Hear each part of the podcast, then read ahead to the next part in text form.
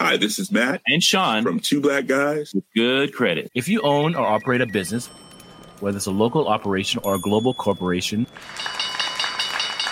partnering with Bank of America could be your smartest move. By teaming with Bank of America, you'll enjoy exclusive digital tools, award winning insights, and business solutions so powerful you'll make every move matter. Position your business to capitalize on opportunity in a moment's notice. Visit bankofamerica.com slash banking for business to learn more. What would you like the power to do? Bank of America, N.A., copyright 2024.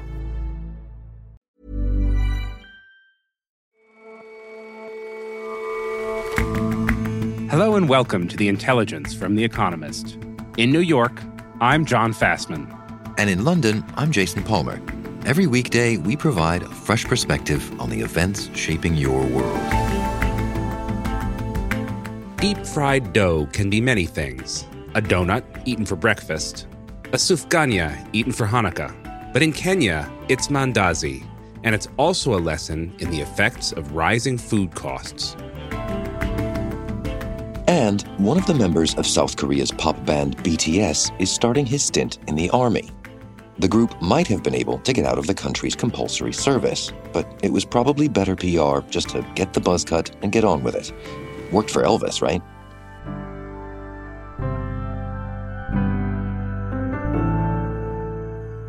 First up, though,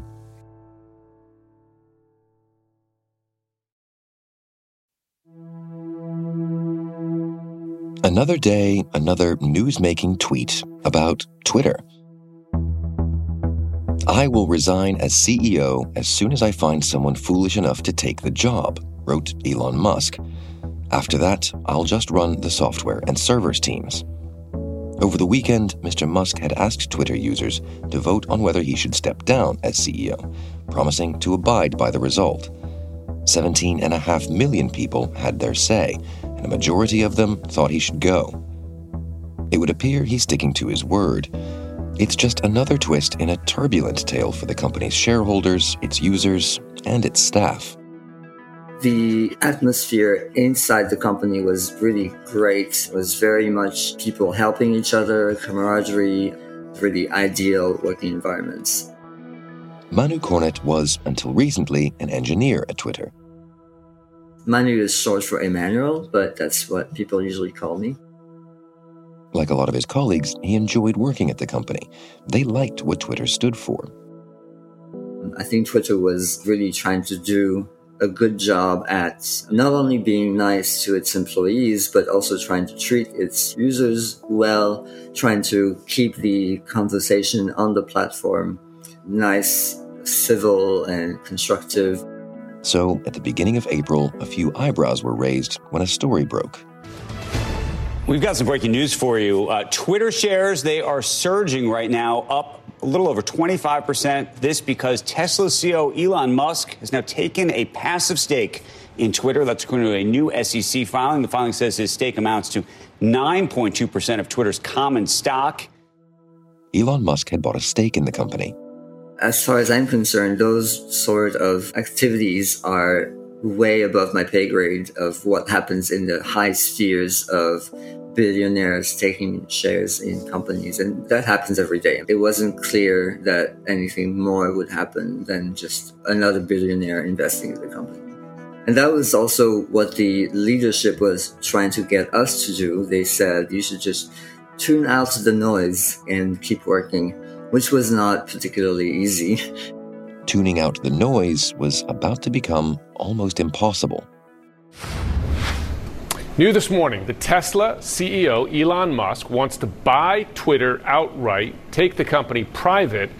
He is offering $43.4 billion in cash, his own money, an offer that the Twitter says its board of directors will now, quote, carefully review. Head on fast. It is the talk of the tape.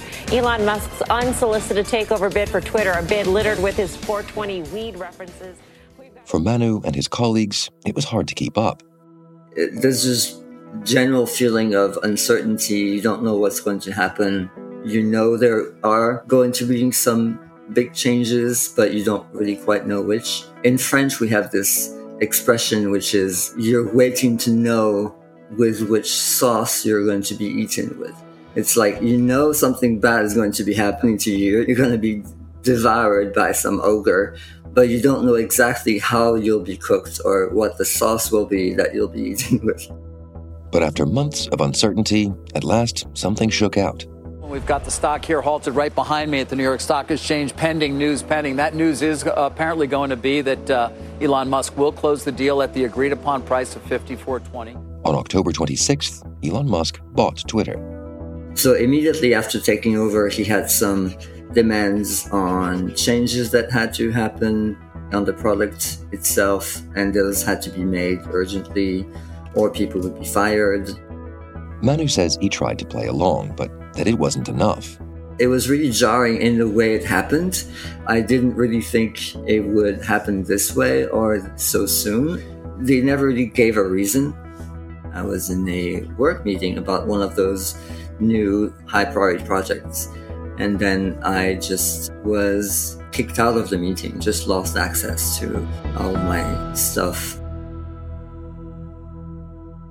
Elon Musk has completely changed Twitter over the course of 2022. Hal Hodson writes about technology for The Economist. At the beginning of the year was flirting with buying it. First he said he wanted to, then he said he didn't want to, and then he went to court and was kind of forced to, and then he did buy it.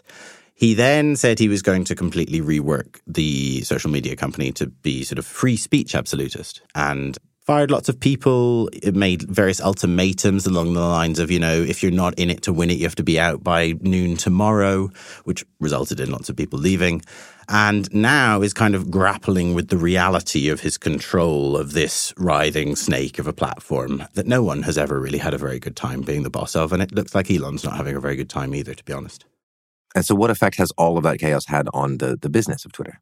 Well, as yet, none because we haven't really been through a quarter of Musk really properly owning this thing. So we haven't seen any real financial results. But we do know that advertisers have been running away from the platform. And while we don't have any financial statements out yet about how Twitter is doing, we do know that Elon loaded Twitter with debt in order to buy it, some $12 billion. The interest alone on that debt amounts to about a billion dollars a year. And Twitter lost $221 million in 2021. So it's a math problem without a solution as to how Twitter is going to survive in the coming quarters. And what about for users of Twitter, the, the effect of all this, besides the fact that the entire Twitter discourse now seems to be only about Twitter? Well, if you follow The Economist, you will notice that our blue tick has turned gold. That is about Elon trying to kind of rejig what it means to be verified on Twitter. And he wants it to be a kind of status symbol that you buy and you pay for, and it comes with a whole bunch of other services like your replies go to the top of Elon Musk's feed when you reply to him and all kinds of juicy bonuses like this. He wanted people to pay eight bucks a month. That hasn't really happened because all of the proposals that he made for that everybody hated so much that he U-turned. He's done a lot of U-turns. There's been a U-turn about the idea that you couldn't link to other social media accounts. Twitter's basically a place where people post links. That's what Twitter is. And Elon decided to try and make it so that you couldn't do that. And for a brief period was Twitter's official policy that you could not post links to other people's social media profiles, to other social media services. And he U-turned on that as well. Okay, so some big back and forth on policy, some U-turns. What about the this mission you mentioned, the self-described free speech absolutist? How has that part gone? Well, initially it was very welcomed from a lot of quarters, particularly from kind of Silicon Valley types who were happy to see Musk take the helm at Twitter with this new outlook. But it ran into trouble almost immediately. One of the first ones was him having to suspend Kanye West for posting a picture of a Star of David inside a swastika or, or the other way around, which that's a horrible image to post on Twitter, but it's not illegal. So immediately he broke his plan, which was to only take down illegal speech. That's what he said. He was only going to follow the law. That was it. He then got into this big problem. It was so back and forth. There's this account called Elon's Jets, which automatically posts where Elon's private jet is based on public data that comes out of a transponder in all airplanes that's there for safety reasons and it gets published for transparency reasons. And someone hacked together an account to show where Elon's jet was. And then it's not yet clear whether, as a direct consequence of the publication of the jet location information or coincidental to that, some stalker did track him down while he was out in California with his son and jump on the bonnet of his car It's not totally clear, but it seems to have kind of tripped Elon into being very upset, as maybe you might imagine is reasonable. But he's gone and banned a bunch of journalists who were linking to the Elon Jets account. He's struggling to wrestle the beast of human speech into a box that makes any sense whatsoever. But is there a clean answer? The, the, the social media world has been wrestling with this since the social media world came into being. I don't think there is any clear answer. Human beings are far better at generating content than they are at writing down rules to police that content. I think it's pretty much an impossible task to write one set of rules and then sort of have them work forevermore. You're always going to have to change it. And this is particularly kind of poignant for Elon because he came into this very gung ho that actually the set of rules needed to successfully have a place where people are talking is just the law of the land. That's it. And he has been proven wrong definitively. And it would seem, as of now anyway, there's not much longer for him to, to keep trying because of this poll. He said he's stepping down, though staying on behind the scenes. What do you make of that? Vox Populi, Vox Dei. That has been how he's made decisions on Twitter in the past there's two schools of thought. One is that he's looking for kind of cover to exit. And the reason for this is that Tesla's shares are tanking and he's getting pressure from investors and the board to say, what are you doing with this Twitter nonsense? And so by doing this poll, he's kind of giving himself an exit, which says, oh, the people have decided. Because actually, if you know Twitter, you know that the banter outcome was only ever, yes, leave. That's the only thing that was ever going to happen. And maybe he knows that too. Or there's a kind of more straight down the line thing, which is that Elon is so deluded that he thought no one would ever vote for him to not be running Twitter. Who knows what the truth is? That truth is between Elon's cerebral cortex and his keyboard. What is for sure is that the Christmas entertainment is probably not over. I think there's probably more Elon drama to come. Thanks very much for joining us, Hal. Thanks for having me, Jason.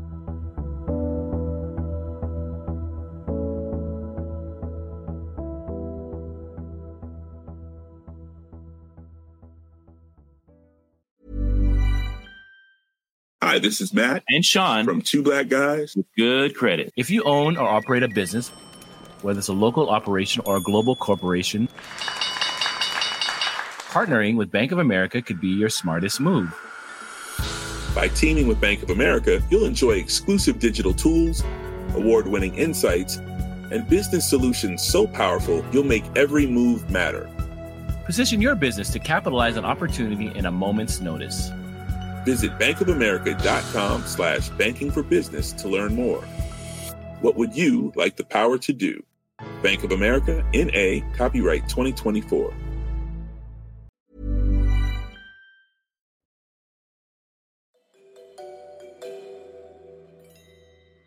Food price inflation is soaring across sub Saharan Africa. In Kenya, where I was last month, the annualized rate is about 16%, the highest it's been since records began.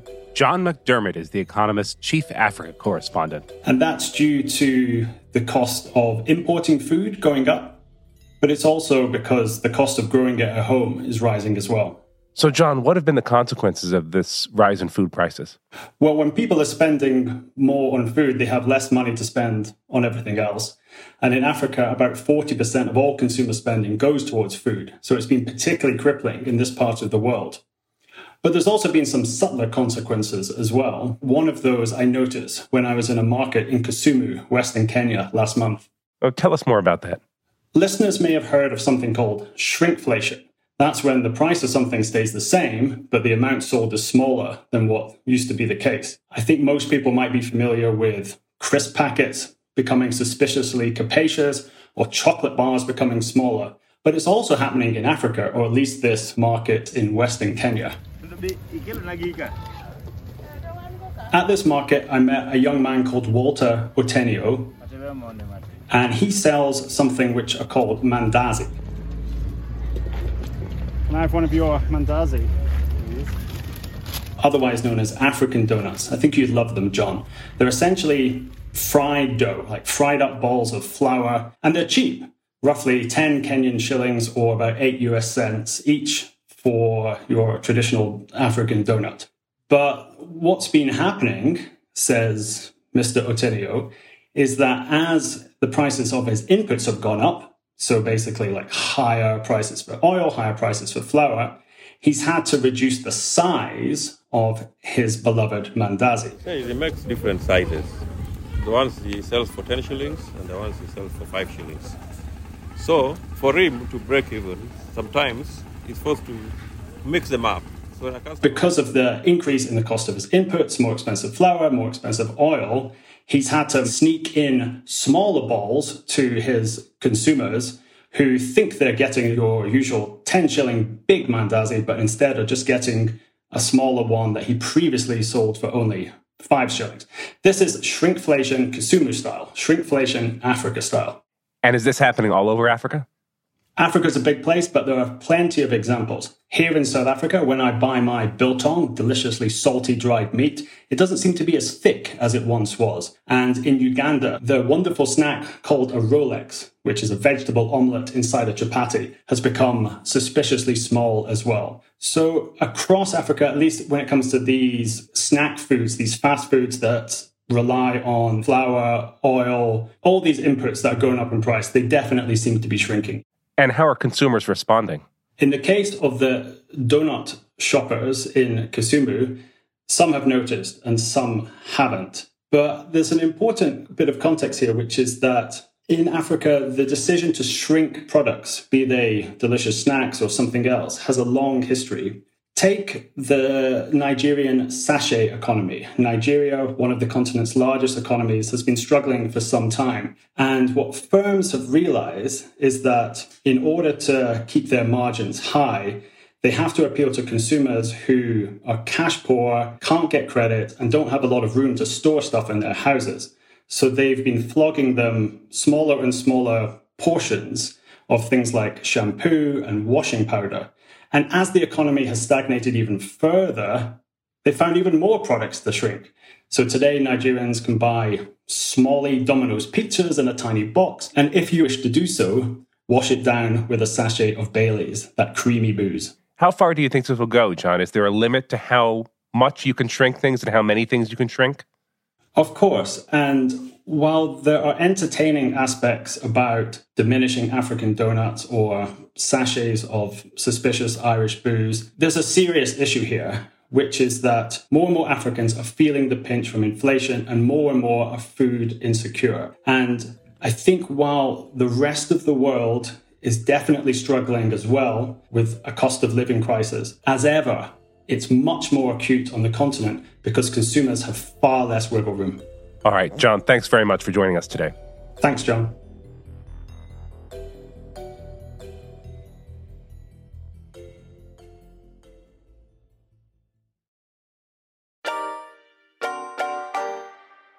Kim Suk Jin is in the lucrative prime of his career.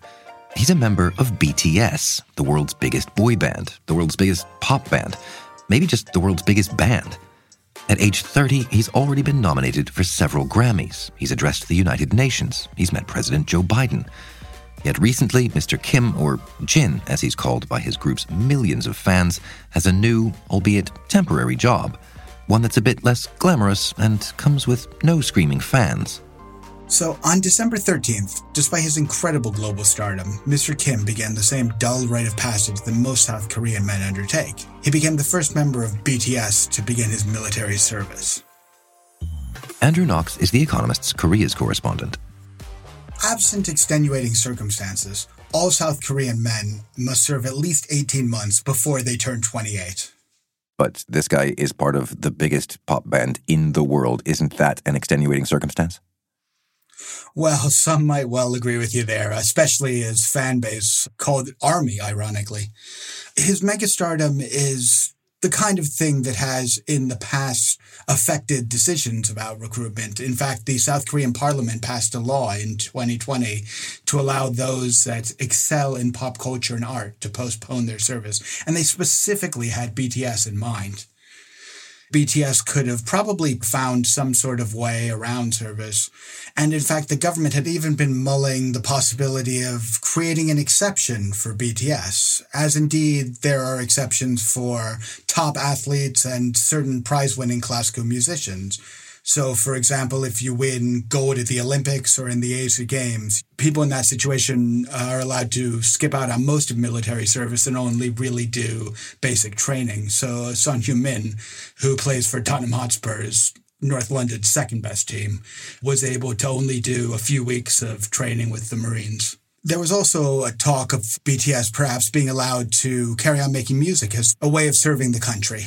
And there's sort of a precedent for that kind of thing. Korean men who are proficient in STEM subjects in science and mathematics are permitted to continue studying at government approved research departments or companies. So, with so many possible outs here, why do you think BTS didn't take any of them? So, Mr. Kim and his fellow bandmates appear to have concluded that not reporting for duty would be more damaging to their reputation than military service would be dull. And in credit to them, they've always said from day one that they'd be willing to serve. The debate has really not come directly from them. It's not entirely dissimilar to the case of Elvis Presley way back in 1958, who decided that he'd enlist in the U.S. Army for a couple of years instead of draft dodging and risking a PR disaster. Elvis Presley no longer has that rock and roll beat. The tempo is hut, two, three, four for Private Presley. He's at Camp Chaffee, Arkansas, beginning his two-year Army hitch courtesy of the Memphis Draft Board. Like any In BTS's case, some have even argued that BTS are such a boon to South Korea just by being pop stars that what they could offer the country in the ordinary run of things far exceeds anything they could give by spending 18 months freezing on the DMZ. But at the same time, the idea of fairness, the thought that they should have to do the exact same service to the country that any other young man of their age would have to do, really looms large. Skipping it could upset a great number of young men and other people in the country, especially maybe those who have served. But in terms of mandatory military service, it is sort of falling out of fashion in a lot of places. I'm gathering not so in South Korea.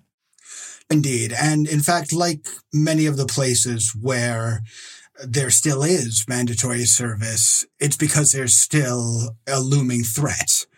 In the case of South Korea, that's their neighbor to the north, which is still intent of reunifying the entire peninsula by force.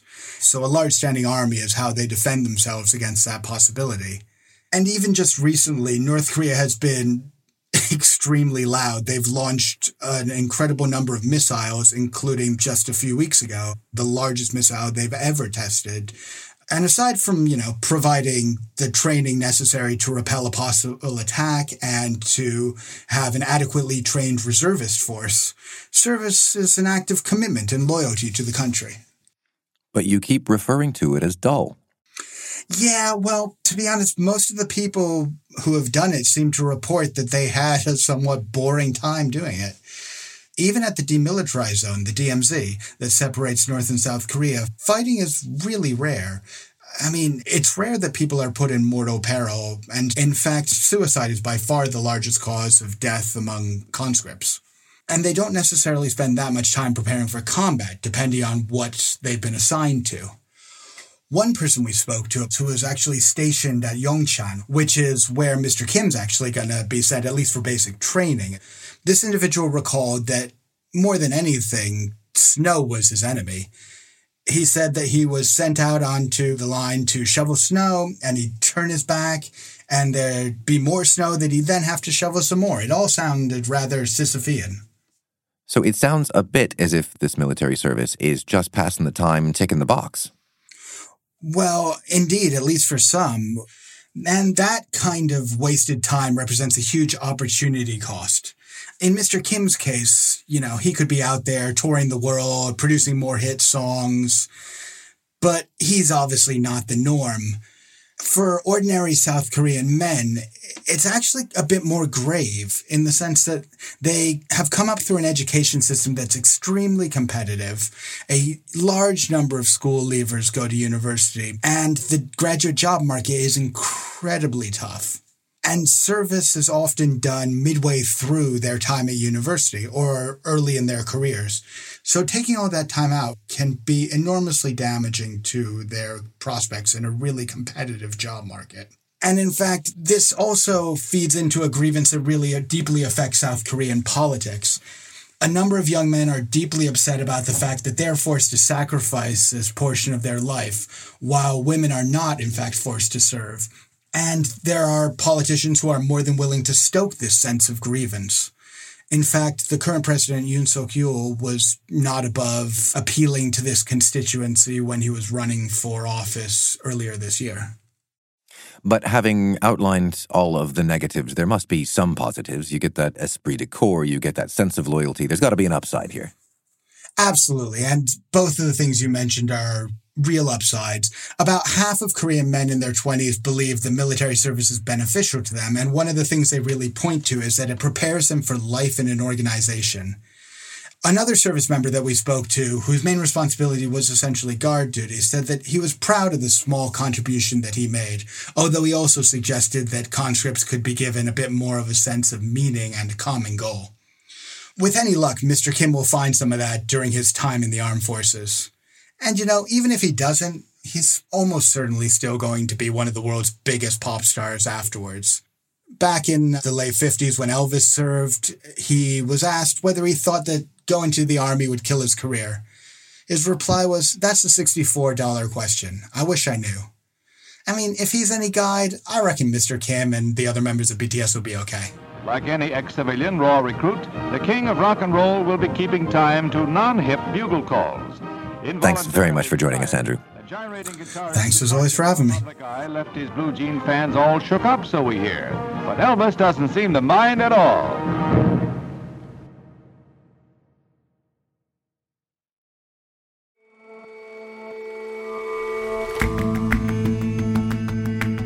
That's all for this episode of The Intelligence. Let us know what you think of the show. You can get in touch at podcasts at economist.com. And you can subscribe to The Economist at economist.com slash intelligence offer. The link is in the show notes. We'll see you back here tomorrow.